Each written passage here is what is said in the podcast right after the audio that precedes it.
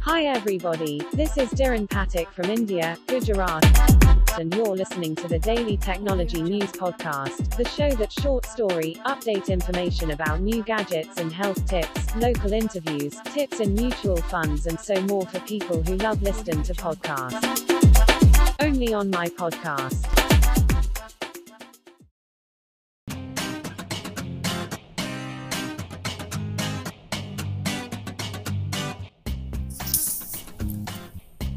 आज की कहानी बंदर की सीख।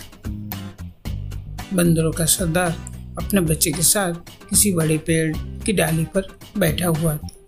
बच्चा बोला, मुझे भूख लगी है, क्या आप मुझे खाने के लिए कुछ पत्तियाँ दे सकते हैं? बंदर मुस्कुराया, मैं दे तो सकता हूँ, पर अच्छा होगा, तुम खुद ही अपने लिए पत्तियाँ तोड़ लो। लेकिन मुझे अच्छी पत्तियों की पहचान नहीं। बच्चा उदास होते हुए बोला, तुम्हारे पास एक विकल्प है, बंदर बोला, इस पेड़ को देखो, तुम चाहो तो नीचे की डालियों से पुरानी कड़ी पत्तियों को चुन सकते हो, या ऊपर की पतली डालियों पर उगी ताजी नरम पत्तियाँ तोड़कर खा सकते हो? बच्चा बोला, ये ठीक नहीं है भला, ये अच्छी अच्छी पत्तियाँ नीचे क्यों नहीं उग सकती, ताकि सभी लोग आसानी से उसे खा सके? यही तो बात है अगर वे सबके पहुँच में होती तो उनकी उपलब्ध कहाँ हो सकती? उनके बढ़ने से पहले ही उन्हें तोड़कर खा लिया जाता, बंदर ने समझाया। लेकिन इन पतली डालियों पर चढ़ना खतरनाक हो सकता है। डाली टूट सकती है, मेरा पाँव फिसल सकता है, मैं नीचे गिर कर चटिल हो सकता हूँ, बच्चे ने अपनी चिंता जताई। बंदर बोला, सुनो बेटा, एक बात हमेशा याद रखो हम अपने दिमाग में खतरे की जो तस्वीर बनाते हैं ना, अक्सर खतरा उससे कम ही होता है। पर ऐसा है तो हर बंदर उन डालियों से ताजी पत्तियाँ तोड़कर क्यों नहीं खाता? बच्चे ने पूछा। बंदर कुछ सोचकर बोला, क्योंकि ज़्यादातर बंदरों को डर कर जीने की आदत पड़ चुकी है।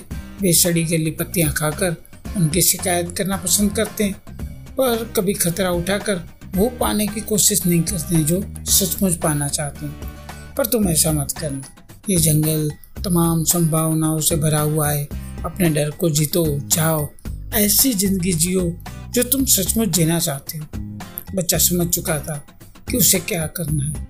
उसने तुरंत ही अपने डर को पीछे छोड़ा और ताजी नरम पत्तियों से अपनी भूख मिटाई। मित्रों, अगर हम अपनी लाइफ में झांके तो हमें भी पता चल जाएगा कि हम कैसी पत्तियाँ खा रहे हैं, सड़ी, गली या नई ताज़ा। हमें भी इस बात को समझना होगा कि हम अपने दिमाग में खतरे की जो तस्वीर बनाते हैं ना, अक्सर खतरा उससे कम ही होता है। आप ही सोचिए, खुद खतरे को बहुत बड़ा बनाकर डर कर बैठे रहना कहाँ की समझदारी है? अगर आपके कुछ सपने हैं, कुछ ऐसा है जो आप सच में करना चाहते हैं तो उसे ज़रूर करिए। आपकी हिम्मत ही आपको अपनी मनचाही ज़िंदगी दे सकती है। डर कर बैठे रहना नहीं है।